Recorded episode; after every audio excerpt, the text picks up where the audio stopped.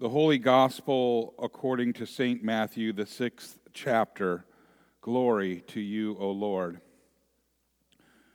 The Gospel reading is taken from the book of St. Matthew, chapter 6, verses 1 through 6, and continuing on through verse 16 through 21, and can be found in your Pew Bible on page 1503. Matthew records. Be careful not to practice your righteousness in front of others to be seen by them. For if you do, you will have no reward from your Father in heaven. So when you give to the needy, do not announce it with trumpets as the hypocrites do in the synagogues and on the streets in order to be honored by others. Truly, I tell you, they have received their reward in full. But when you give to the needy, do not let your left hand know what your right hand is doing, so that your giving may be in secret. Then your Father, who sees what is done in secret, will reward you.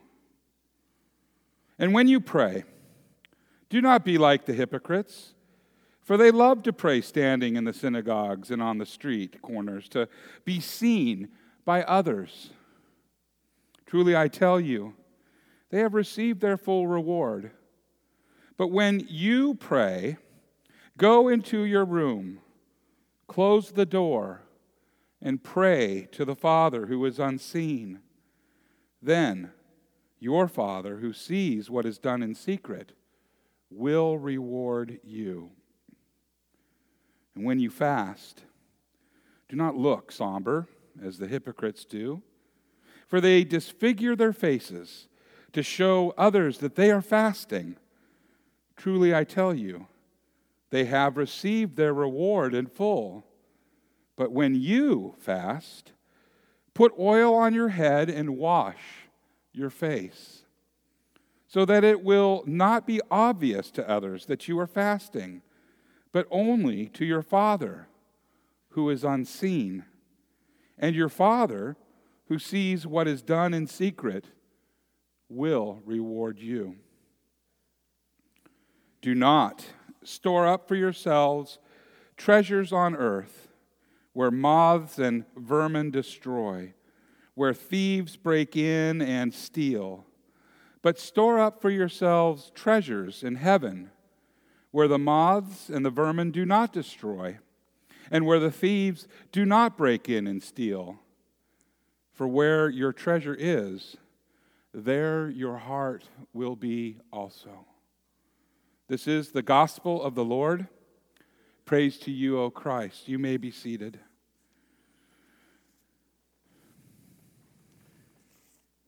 Will you pray with me? May the words of my mouth and the meditation of all of our hearts be acceptable in thy sight, O Lord our rock and our Redeemer. Amen. In the name of Jesus. Many non Lutherans wonder why their Lutheran fa- friends or family, uh, why these family members wear ashes on their forehead at the beginning of Lent. They wonder are they, are they showing off? Are they trying to stand out? Is it some weird secret church ritual? What does it mean? And they may be asking, should I get them too? There are three reasons why Lutherans go to church to receive ashes on Ash Wednesday. First, the ashes remind people of their sinfulness. Second, the ashes remind people of their mortality. And third, the ashes remind people that they have been redeemed, purchased for a price. Let's unpack this a little bit. Since ancient times, God's people have used ashes as a sign of humble repentance. For example, in Jonah chapter 3, 5 verses or verse 5 through 9. In paraphrase, the people of Nineveh believed God. And in verse 9 it says the king got up from his throne and he removed his robes and he put on sackcloth and he sat in ashes. In Job 42, verse 6, Job records, I therefore despise myself and repent in dust and ashes.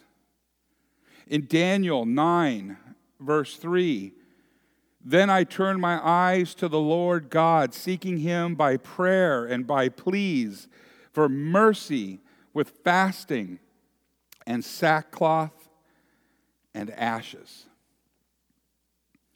And in Matthew 11 21, and also in Luke 10 13, Jesus speaks, and you've heard this before the woes. Woe to you, Chorazin! Woe to you, Bethsaida. Why? Why did he say that? Because Bethsaida and Chorazin were two cities that he had been to and that he had spoken to the people and he had done signs and wonders.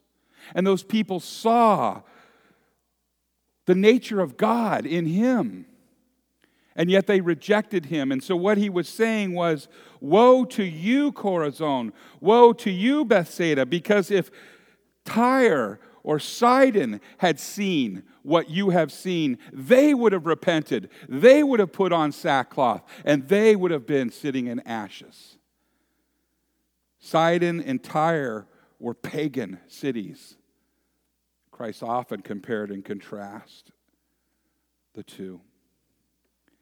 Now, this tradition was carried on by the early church, this tradition of ashes, and it remains an important tradition today.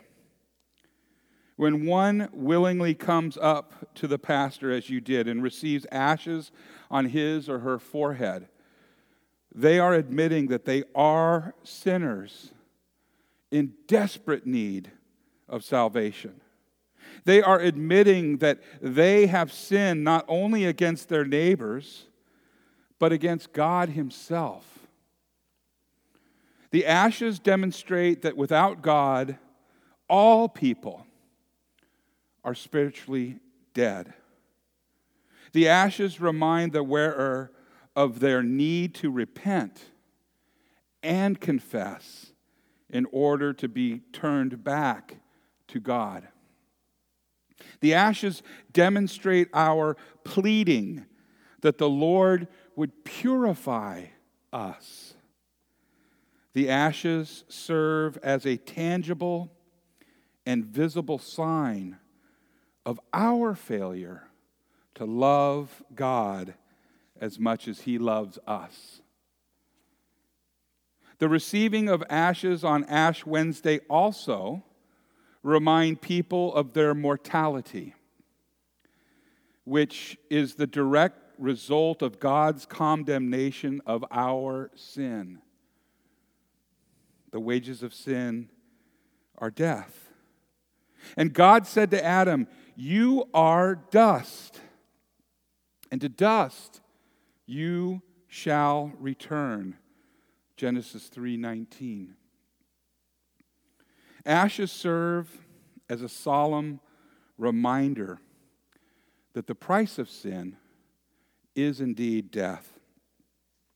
Man cannot escape death. Often, people today feel as if they are invincible. It's easy to feel like we're at the top of the world, capable of doing anything that we desire. We keep ourselves busy doing good things, but we fail to recognize that in reality, we are, in fact, dead men walking. And people don't like to think about death. Our culture has seemingly sterilized death. We make every attempt to avoid death. Death is uncomfortable. And that's why ashes are so important, for they are the physical reminder that God created man from the dust of the earth. And one day, all men will return to the dust of the earth, ashes to ashes, dust to dust. And the ashes force us to remember that we are merely mortal and that God alone is sovereign and reigns for all eternity.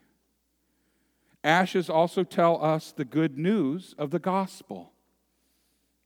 They tell us the good news of the gospel. You see, ashes aren't just smeared randomly or haphazardly across people's foreheads. No.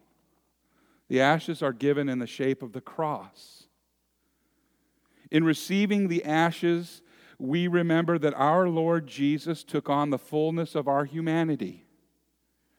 He who was sinless became our sin.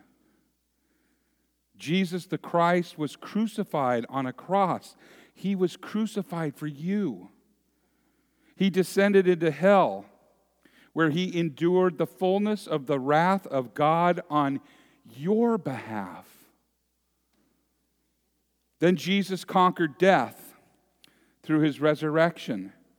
He was resurrected for you. And in doing so, he has taken the ashes of our past and created in us new life, allowing us to live forever in the holy presence of God. He makes all things new. He has redeemed his children, making us clean and new. Through the cross of Christ, the power of death has been destroyed. Through the cross, there is life. The cross shaped ashes on our foreheads proclaim the good news. The good news that sin and death have been conquered through the cross of Christ. Now, I want to talk a little bit about our scripture tonight, specifically Matthew 6, verse 16. And when you fast, don't become sullen like the hypocrites, for they make their faces unattractive so that their fasting may be seen by others. Amen, I say to you, they receive their full reward. So it would be appropriate for me right now to say, Merry Lent. Happy Lent to you. It is Lent again. It's time for you to put on your grumpy face, to fold your hands, and give up something to show others how really committed you are to God. To be serious. It's a time to virtue signal that you are on God's team. Repent. Repent. Repent of what you think of Lent. Repent of acting serious to God when you are not serious. Repent of trying to be someone else so God will love you. Just stop because He knows who you are. Lent is first and foremost only about Jesus. He's going to the cross to suffer and die for your sins and my sins and the sins of the whole world. He is going to the cross specifically for you. For you, he goes to the cross. If you're a serious person, For you, as he goes to the cross, if you are a happy person, for you, if you are just you, he goes to the cross.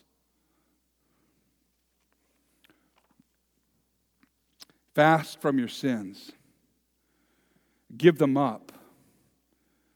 Don't take them up again. Stop doing the evil things that you do. That's what the world tells us. That's maybe what your flesh is telling you. You may be hearing words that stop doing these things, stop being disobedient, stop hating, stop being immoral, stop lusting, stop coveting, stealing, gossiping, lying.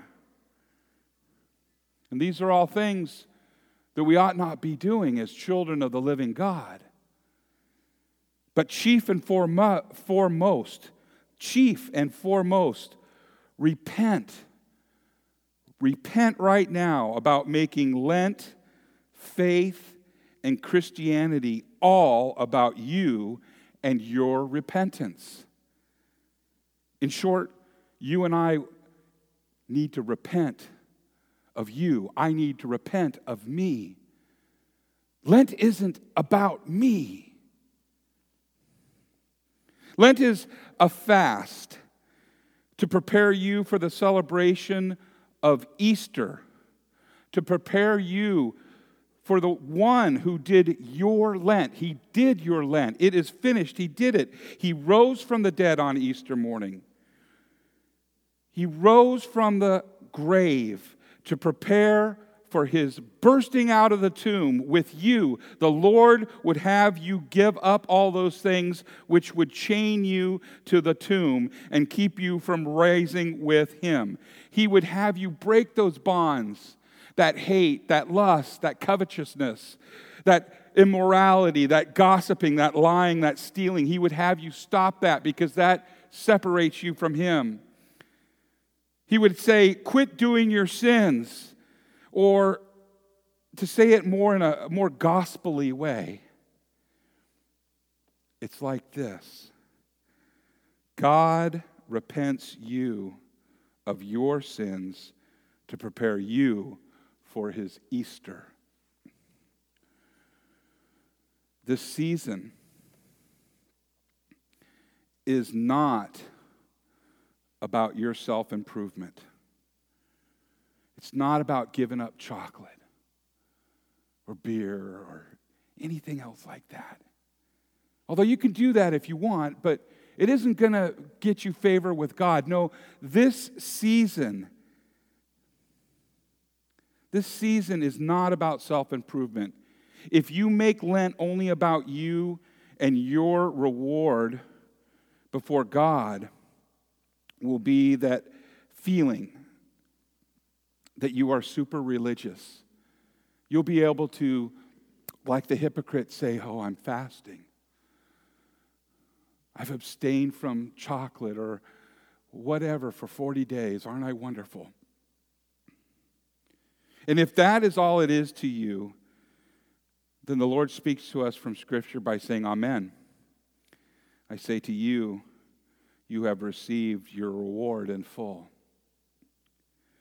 Today, the Lord shows you the consequence of making religion, faith, and Lent all about you. When he says, Dust you are, and dust you shall return. When he says, Your sins separate you from God. When he says, Your sins are going to damn you. Right now, today, I remind you, I proclaim to you, I proclaim Christ and Him crucified. But in these next 40 days, the Lord fixes our eyes on Jesus going through the wilderness of our sin and death to the cross. He's going to die and we are going to live with Him forever. If you are happy, be happy today. If you are grumpy, then be grumpy. And if you are just you, then just be you. Let your Lent, let your Lent be between you and our Father in heaven, between you and God. Your Father who sees what you do in secret will reward you, and he will give you Jesus. Merry Lent in the name of Jesus. Amen.